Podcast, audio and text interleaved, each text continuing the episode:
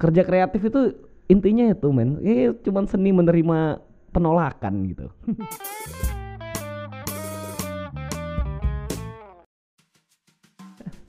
Oke, selamat datang di Lucky Sky Podcast di edisi perdana. Akhirnya bikin podcast ya. Um, mungkin edisi perdana seperti selayaknya podcast yang sering aku dengar ya perkenalan standar lah. Ya, um, ini kayaknya yang dengar cuma teman-teman aku aja sih. Kayaknya gue juga gak perlu perkenalan. Tapi ya udahlah, ya, etikanya emang kayak gitu. Ya, aku Lukman Arif yang lagi bicara saat ini yang pasti ya mungkin bicaraku cuma seputar keluhan-keluhan di mana mungkin keluhan ini kayak aku yakin sih kalau aku ceritain di tongkrongan juga nggak ada yang mau denger ya.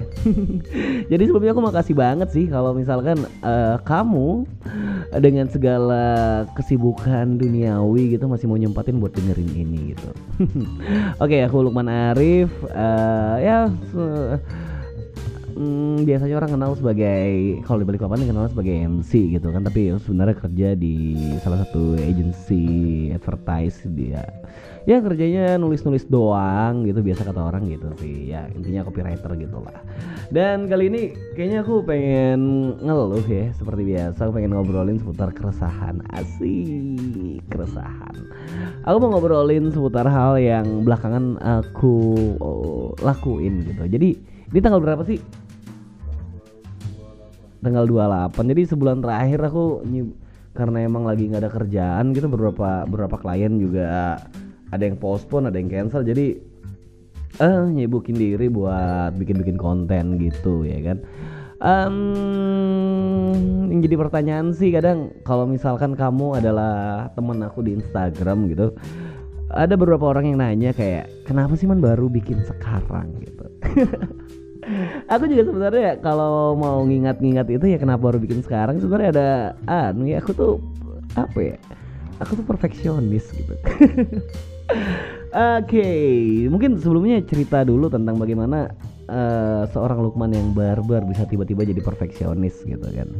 ya ini mungkin karena apa ya? Kalau menurut Sigmund Freud gitu tentang psikoanalisis ini dipengaruhi dipengaruhi semalam bawah sadar dan kejadian di masa lalu. Oh, so sweet. Ya mungkin uh, karena dulu pernah bekerja di mana ya? Di ini aku jadi cari aku ini nggak maksud buat nyalahin ya, cuman cuman jujur ini pengaruh banget buat aku sih. Jadi aku pernah kerja di satu agency gitu ya. Ya segitulah perfeksionis ya banyak apa banyak penolakan ya gitulah kerja kreatif itu intinya itu men. Ya cuman seni menerima penolakan gitu. Terus aku kerja di ini di pernah kerja di workshop ya kebetulan juga karena orang dalam jadi bisa di posisi apa ya ya administrasi eh ya bagian uh, office officer uh, quality officer. Iya setidaknya itu yang tertulis di bed nama aku di tempat kerja gitu ya um, bertemu dengan orang-orang yang ya selayaknya ini selayaknya quality control pada umumnya gitu. Ngomongin tentang kualitas hal-hal yang presisi toleransi yang sempit gitu. Yang setidaknya buat aku jadi jadi ini ya sebenarnya ini hal positif sih. Mempengaruhi cara berpikir untuk melakukan sesuatu gitu. Selalu berpikir tentang kausalitas selalu pikir tentang ah kalau ngomongin suatu seni gitu misalnya ngomongin komunikasi aja kayaknya aku nggak akan mulai kalau misalkan belum belum nguasain gitu. Sebenarnya bukan nguasain sih anjir nih kalau ngomongin nguasai. Nah aku tuh kayak gini nih overthinking nih. Aku tuh takut kamu tuh mikirnya mikirnya gimana gitu. Padahal aku yakin kamu nggak mikir gitu kan kamu tuh orang baik gitu. Ya intinya gitu sih. Um, buat aku mikirnya jadi segala sesuatu yang kau buat itu harus sempurna gitu. Maksudnya nggak sempurna sempurna banget paling nggak ya layak untuk diterima lah iya. Ternyata aku tuh cuman iya ini akhirnya yang ku sadari ya setelah hidup selama ya sekitar 20 tahun lebih gitu di bumi ternyata yang bikin aku nggak nggak nggak nggak do something dari dulu tuh cuman sebenarnya aku tuh cuman takut penolakan cuy. Aku tuh cuman takut nggak diterima terus tai banget itu aku tuh kalau buat sesuatu gitu misalnya kan aku tuh apa ya kayak buat apa sih konten-konten Instagram yang swipe swipe gitu apa sih carousel atau apa nah itu aku tuh sebenarnya tahu tulisannya tapi aku takut baca karena aku takut salah gitu. Um, menyebalkan sih jadi aku ya gimana uh, orang dengan talenta yang minim tapi dengan selera yang tinggi itu nyebelin sih jadi kalau misalkan kamu misalkan kamu ngerasa pengen buat sesuatu gitu ya udah selera kamu tentang kesempurnaan bentuk sempurna itu kayaknya mending digeser dulu deh. Um, akhirnya akhirnya akhirnya gini dulu dulu dulu banget gitu. Eh, enggak dulu dulu banget sih kayak masih di tahun ini gitu di awal awal tahun gitu. Aku masih mikir kalau misalkan aku mau buat sesuatu gitu. Aku aku suka suka gerutu sih orangnya. Kalau ngeliat orang bikin tuh kayak anjing keren banget sih gitu kan. Terus kalau misalkan aku mau bikin sesuatu misalnya kayak tips-tips komunikasi tips-tips public speaking radio broadcasting segala macam gitu aku menurut aku tuh kayak kayaknya kayaknya nggak ada orang yang butuh ini deh. Kayaknya kayaknya semua orang itu tahu deh tentang ini gitu kan. Terus kalau dibuat konten ya buat apa? Toh juga kalau mereka mau nyari mereka bisa nemu di Google se setengik itu aku mikirnya gitu ternyata ternyata di satu malam yang gabut gitu aku coba beranikan diri untuk buat satu waktu itu judulnya apa ya aku lupa waktu itu judulnya apa yang pertama aku bikin kan Oh, anu aku eh, ngobrolin tentang bicara di depan umum itu menakutkan. Gitu. Tapi aku buat itu menjadi sebuah pertanyaan gitu. Ternyata dari respon pertama itu menurut aku di luar ekspektasi sih karena aku nggak pernah punya konten Instagram yang yang nge-save itu sampai 40. uh, eh, kenapa di sini point of interestnya adalah save ya? Karena gini, like itu biasa gitu, komen biasa, reshare. Nah ini dua poin ini yang aku suka banget, yang aku nggak pernah dapat di konten-konten sebelumnya. Di ketika aku bikin sesuatu yang menurut mereka itu valuable gitu, uh, teman-teman aku terutama inner circle aku tuh kayak kayak nggak segan buat reshare itu ke instastory mereka atau re reshare itu ke DM teman-teman mereka dan yang paling penting banyak yang save karena ternyata kalau save itu kan uh, asumsinya adalah mereka yang nge-save itu orang yang tercerahkan. Cie, nggak tercerahkan. Kayak paling nggak paling nggak paling nggak dia ngerasa ketika dia baca gitu dia dia butuh dan itu menurutku uh, apa ya satisfying sih. Itu itu sangat-sangat nyenengin gitu. Dan akhirnya uh, jalan jalan jalan bikin daily satu satu satu satu sampai di satu titik aku bikin satu konten gitu dan menurutku ini pencapaian tertinggi dari konten ini sendiri di aku ya di aku itu tuh sampai yang gimana ya yang nge like itu ini aku alay banget kan nggak apa-apa lah. Uh, yang like sampai sampai sampai orang yang aku nggak kenal gitu dan bukan inner circle aku dan bukan follower aku juga dan menurutku kayak wow menyenangkan sekali gitu kan. Terus ya yang yang share banyak yang save tuh sampai mulai ratusan gitu kan. Terus ini ini titik bahagia ini di sini, sampai sini aku bahagia dan tapi tapi tapi setelah ini bagus gitu ini mungkin masalah yang dihadapin oleh band-band yang one hit wonder nih. Ini kayaknya kayak gini deh. Ketika kamu bikin satu dan itu bagus dan itu diterima gitu.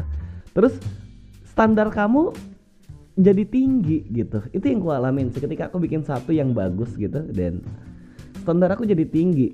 Dan ketika bikin lanjutannya dan responnya nggak nggak setinggi yang terakhir itu nyebelin terus aku akhirnya nggak bikin lagi. Ya begitulah. Ternyata ternyata yang yang poin yang mau sampaikan di sini adalah sebenarnya apa yang yang aku deny selama ini gitu. Ternyata aku tuh denial banget ya. Maksudnya kayak kamu pernah gak sih kayak punya banyak mimpi pengen pengen do something yang yang yang menurut kamu tuh bagus gitu. Tapi ya cuman takut gagal takut nggak bagus takut nggak diterima takut dapat respon yang menurut aku nggak kuharapin gitu itu nyeb tapi tapi percayalah satu hal gitu ya um, setiap manusia itu unik Cie gitu. Ini aku mulai masukin sisi-sisi konklusi nih. Uh, setiap manusia itu unik cuy. Jadi ternyata di sini ada aku, malam ini ada aku, ada Fajar dan ada Indra. Kami lahir di generasi yang berbeda gitu. Meskipun aku yang paling tua di sini ya. Tapi tapi setiap manusia itu kembali lagi. Setiap manusia itu ternyata unik. mereka dia atau mereka itu pasti punya sesuatu yang either itu pengetahuan atau skill yang kalau mereka ya gimana sih ngomonginnya anjing? Aku takut ini nggak sesuai SPOK dan etika bahasa yang baik dan benar gitu. Uh, intinya intinya sih gini cuy. Ini pacar ngeliatin apa sih? Intinya sih gini. Intinya uh, setiap manusia itu unik. Mereka uh, punya sesuatu yang kamu nggak punya gitu. Pasti gitu deh kayak. Karena gini karena gini uh, kita dilahirkan dari orang tua yang berbeda. Kita dibesarkan oleh lingkungan yang berbeda. Kita punya teman yang berbeda. Kita punya fokus disiplin ilmu yang berbeda. Dan setiap manusia itu unik gitu. Ya itu intinya intinya itu sih setiap manusia itu unik gitu. Dan dan yang menarik di sini adalah tinggal bagaimana uh, kamu ngedelif itu untuk bisa diterima orang. Eh kayaknya gitu deh. Iya iya benar. Jadi ketika kamu punya sesuatu yang kamu interest gitu kan kamu tuh cuman pikirin gimana caranya ini bisa di di, di sebaik mungkin dan orang ikut interesting. Ya kayaknya kayak gitu deh. Yang pastinya gini sih kalau kamu mau buat sesuatu ya ya, ya udahlah buat buat aja cuy. Karena ketika kita berpikir tentang sebuah keadaan atau suatu waktu yang yang ideal gitu. Ternyata keadaan itu tidak akan pernah ada. Dan dan sesuatu ketika kamu mulai itu emang harus dipaksa. Iya kayaknya gitu deh. Saat ini mungkin kamu ngerasa denial karena ilmunya mungkin belum cukup atau alatnya nggak ada atau in, environmentnya yang belum mensupport ketika nunggu itu semua sempurna mungkin waktu itu akan ada tapi di umur kamu 40 kali ya. Dan ya gitulah pokoknya. Intinya bener kata Tokopedia sih. Mulai aja dulu. Itu itu paling bener data.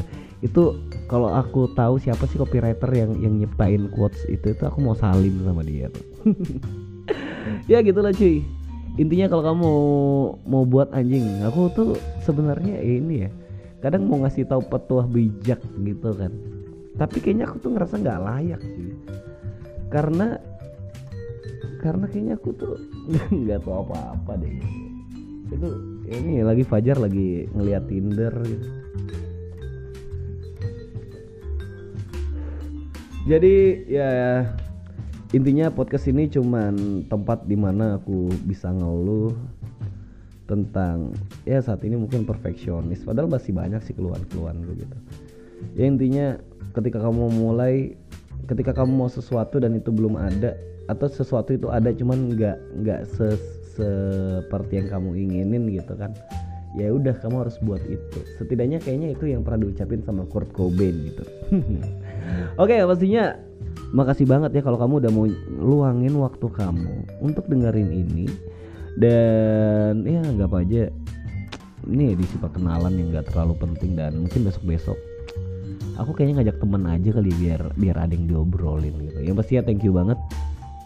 Kamu bisa terusin ini ke teman kamu yang ya sama insecure-nya ketika mau mulai sesuatu yang sama denialnya ketika mau mulai sesuatu ya kamu bisa terusin ini gitu. Oke okay, thank you